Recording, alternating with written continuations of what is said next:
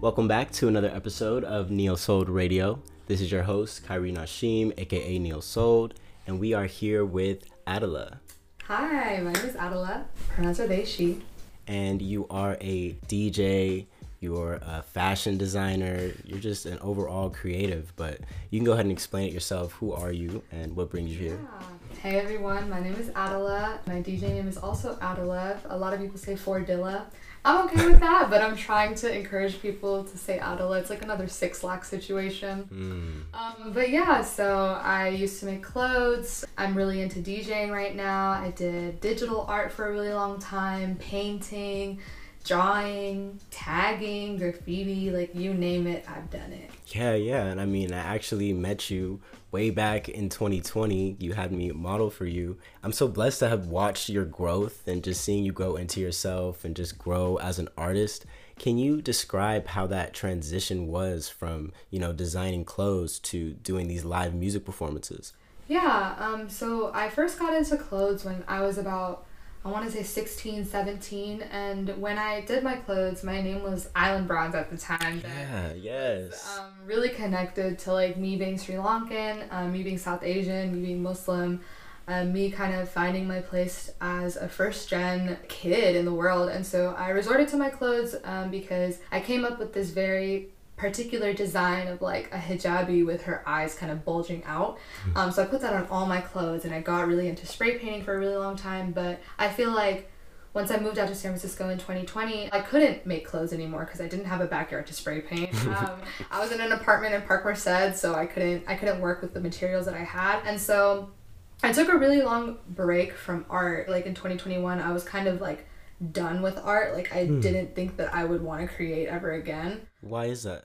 I feel like when I was 16 and when I created like Island Bronze, that was a part of my identity that was really angry. Oh, really? Um, I was really mm. angry. I was really I was just in a really bad like mental state and I feel like the art that I created had a lot of that emotion with it. Mm. Um just a lot of like trauma within it. I was really really vulnerable in my pieces and I shared that with the world mm-hmm. and I just wasn't ready to open that can of worm, worms again. And I just wasn't ready to like build off of that again. And I kind of want to mm. just like, okay, Island Bronze is past me.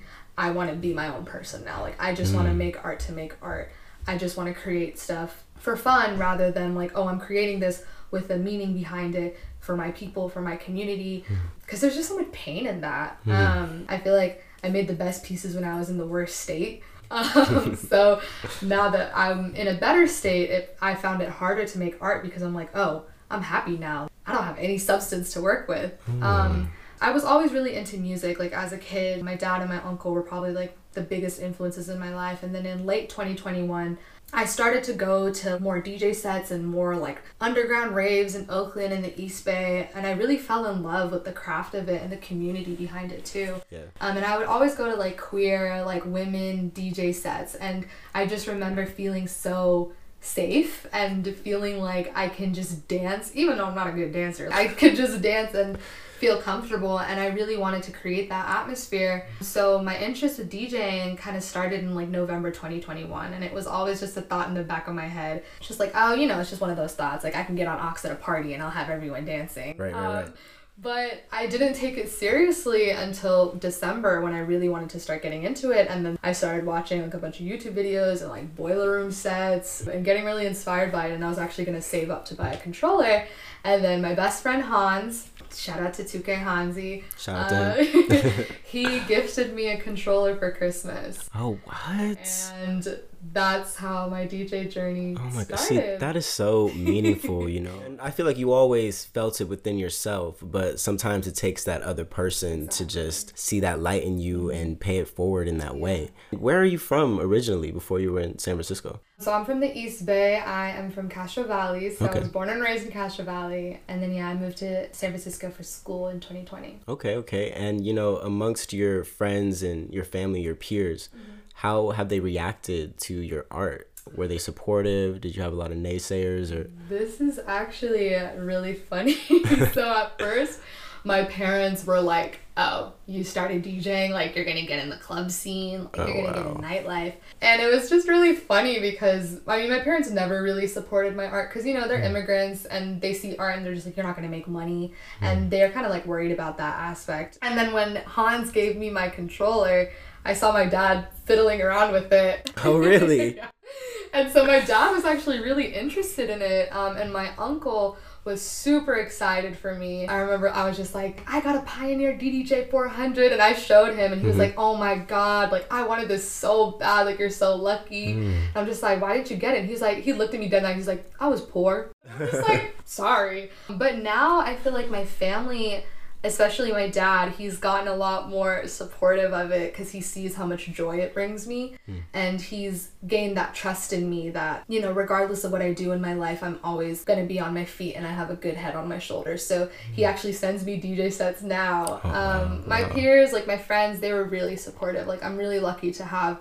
Um, my best friend, like Tariq, was definitely by my side, like rooting me on, cheering me on. Like he really pushed me and encouraged me to take part in it and all of my friends, you know, like San Francisco and in my hometown, they showed up for my first DJ set in March, and like my best friend Sergio and Annika actually um, were the ones to have me play my first set at their party. So, yeah, I've been showered with nothing but love, but also that kind of doubt and criticism from my family. But I feel like that doubt and criticism just makes me want to perfect my craft even more. Oh wow, yes, beautifully spoken. So you basically you use it as your fuel to keep going, Yeah. and your DJing, your music has kind of been a means for you and your dad to connect in a new way. Yeah.